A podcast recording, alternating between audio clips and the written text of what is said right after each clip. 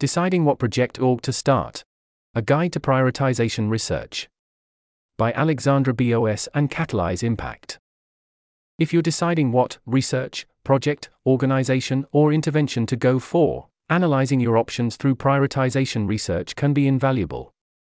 I used it to settle on founding Catalyze, an AI safety field building nonprofit. In this post, I will share my blueprint and learnings from this process.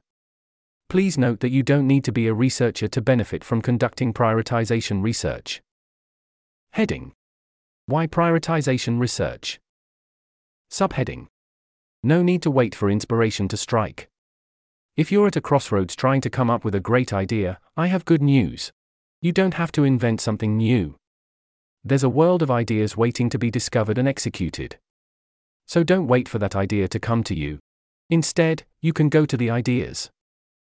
Subheading You can probably find a better intervention than the first ones you stumbled upon. Suppose you have a handful of ideas for a project or an organization. That's a fantastic start. But consider the possibility that by conducting a broad and deliberate search, you could stumble upon something even more impactful. More likely than not, if you consider a wide range of ideas, your initial favorite won't come out on top. Don't go for the first thing that came to mind, but rather take some time to scope the field and possibly find an even better option. Subheading The difference in impact between a good and great intervention is huge, especially within a high impact cause area. One of the original points EA focused on was the huge difference in impact between different interventions within global health. There's an image here in the text. Illustrative graph from this 80.000 hours article. To me, it seems likely that the big difference in impact between interventions is similar in different cause areas. Therefore, apart from wisely choosing what cause to work on, I think it is still very crucial to wisely pick what you work on within that cause area. One of the best interventions in this area is likely many times more impactful than the median. If you work within a cause area that is especially high impact, then finding one of the very best things to do could be especially consequential. Within such a cause area, the median intervention might already make a very big difference. Don't let this be encouragement to settle, instead, let this be encouragement to find an outlier which is 10x as impactful as this already great median intervention. In other words, don't fall into the it's in an EA cause area so it's high impact anyways fallacy, I'll have to work on the naming. Although at this point it might all just feel very impactful, don't forget that the scope insensitivity bias might be clouding your judgment. Subheading Get better feedback and advice by reasoning explicitly and strengthen your skills. The skills you can learn through prioritization research can, for example, be useful if you'd like to move into a grantmaker role or research role. I've personally also found it useful in my impact focused entrepreneurship endeavors. Heading my blueprint for prioritization research. Below, I'll describe the steps I took to decide roughly what intervention I wanted to build an organization around.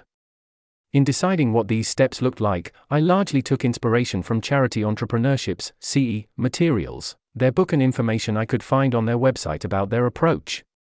I by no means want to claim that the method I put together below is the best way to do prioritization research.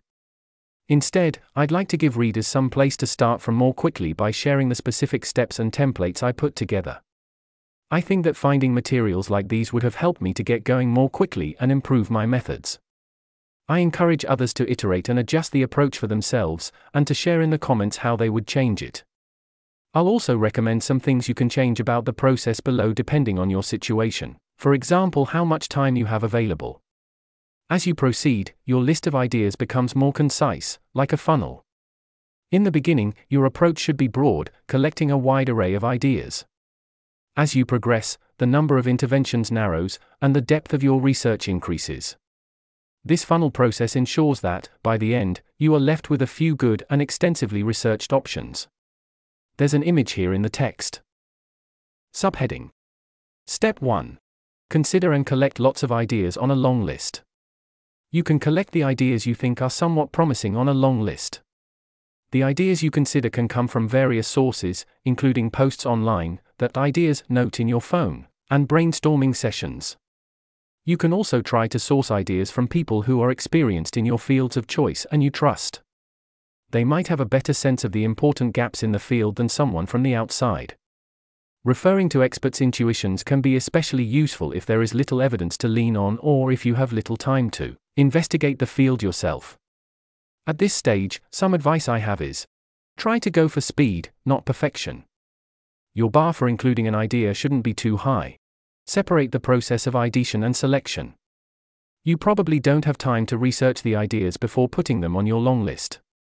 You will do this later. Just go by your intuition. Does this intervention sound like something I might want to do? And does this sound like it could have a lot of impact? Personally, I aim to gather around 100 ideas on my long list and landed at around 85. If your time or scope is limited, consider instead collecting 20, 40, or 60 ideas. Just see what is realistic and useful. Then, instead of going from top 100, right arrow, top 10, right arrow, top 3, you can also go from top 20, right arrow, top 6, greater than top 2 or any other variation you find sensible. Resources This list of high impact project organization ideas, I collected these while going through this process. Your long list, here's a template so you can set up your long list in a way that makes step 2 easier. Subheading Step 2 Reduce to a top 10. Now, you can transition to a more analytical phase using a weighted factor model, WFM.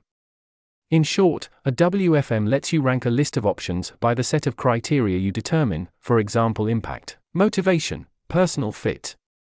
You give the criteria different weights, which depend on how important you think the criteria are. There's an image here in the text.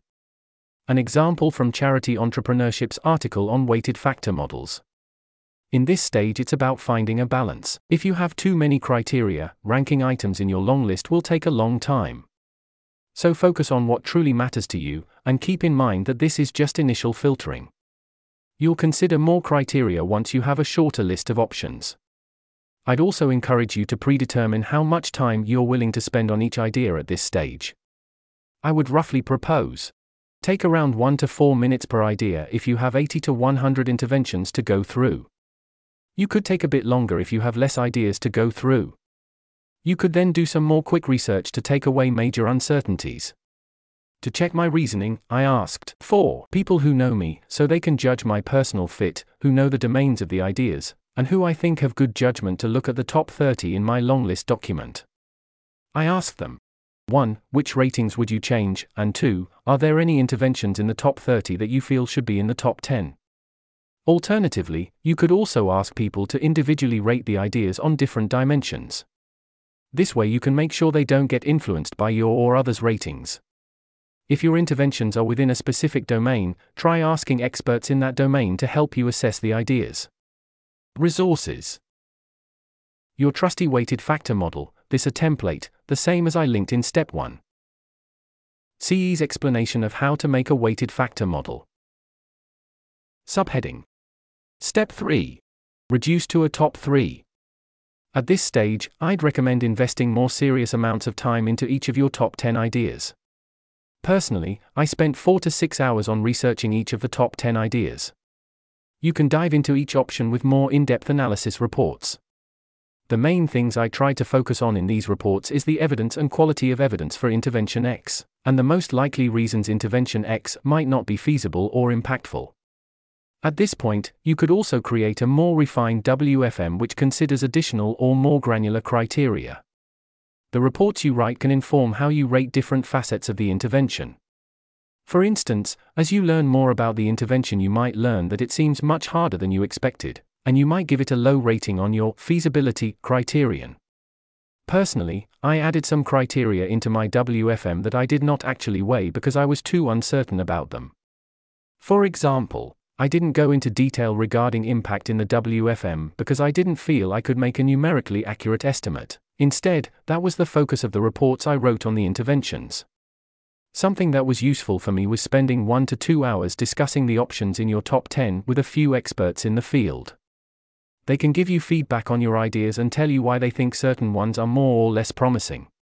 You can also ask a few other people to attempt to independently fill out part of your WFM. You can then take their intuitions into account as you refine your own. Taking into consideration the WFM and the reports, you can now pick which few ideas you think are most promising, which brings you down to your top 3.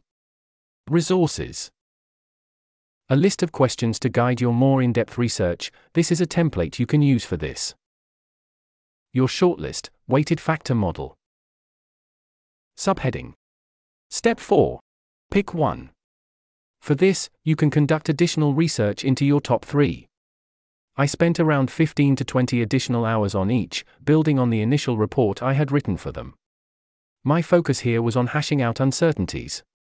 At this stage, talking to experts regarding those interventions is very useful. After this, I picked the intervention I found most promising. This is only a starting point though, from here many more hours go into refining choices within that and iterating on your plans. Heading Some tips to keep in mind.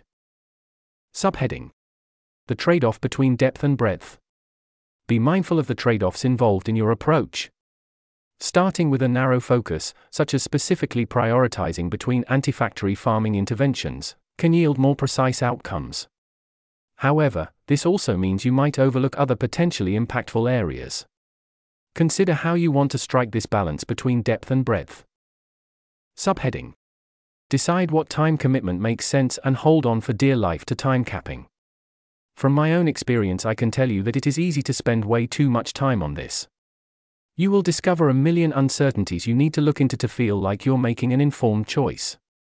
This makes it easy to get stuck in analysis paralysis.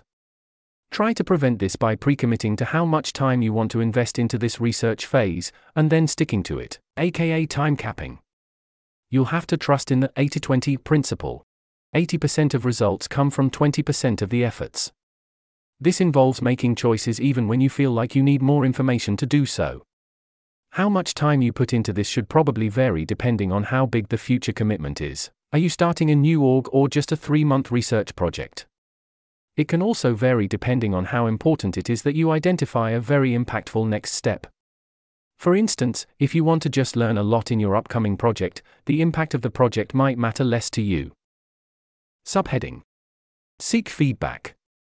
Throughout every stage of this process, I encourage you to actively seek out feedback from trusted individuals. Their insights can help you identify blind spots in your reasoning and approach. Subheading Find someone to do this with.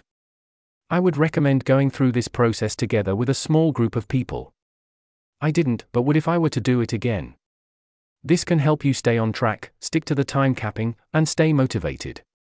If you don't know where to find your prioritization research partner, you can start by just posting a message about it in the EA Anywhere Slack channel. Heading Further resources Charity Entrepreneurship Handbook, Chapter 19, on how to decide on a charity idea. Workshop. How to prioritize Renaud Araujo, Marie Buhl, Jam Kraprayoon, EAG, London 23. Heading. Good luck. Many thanks to Marie Buhl for the useful additions and input, and thank you to Gabor Sorad, Verl Cause 10, and Bryce Robertson for providing feedback on drafts of this post. This article was narrated by Type 3 Audio for the Effective Altruism Forum. It was first published on January 30, 2024. To report an issue or give feedback on this narration, go to t3a.is.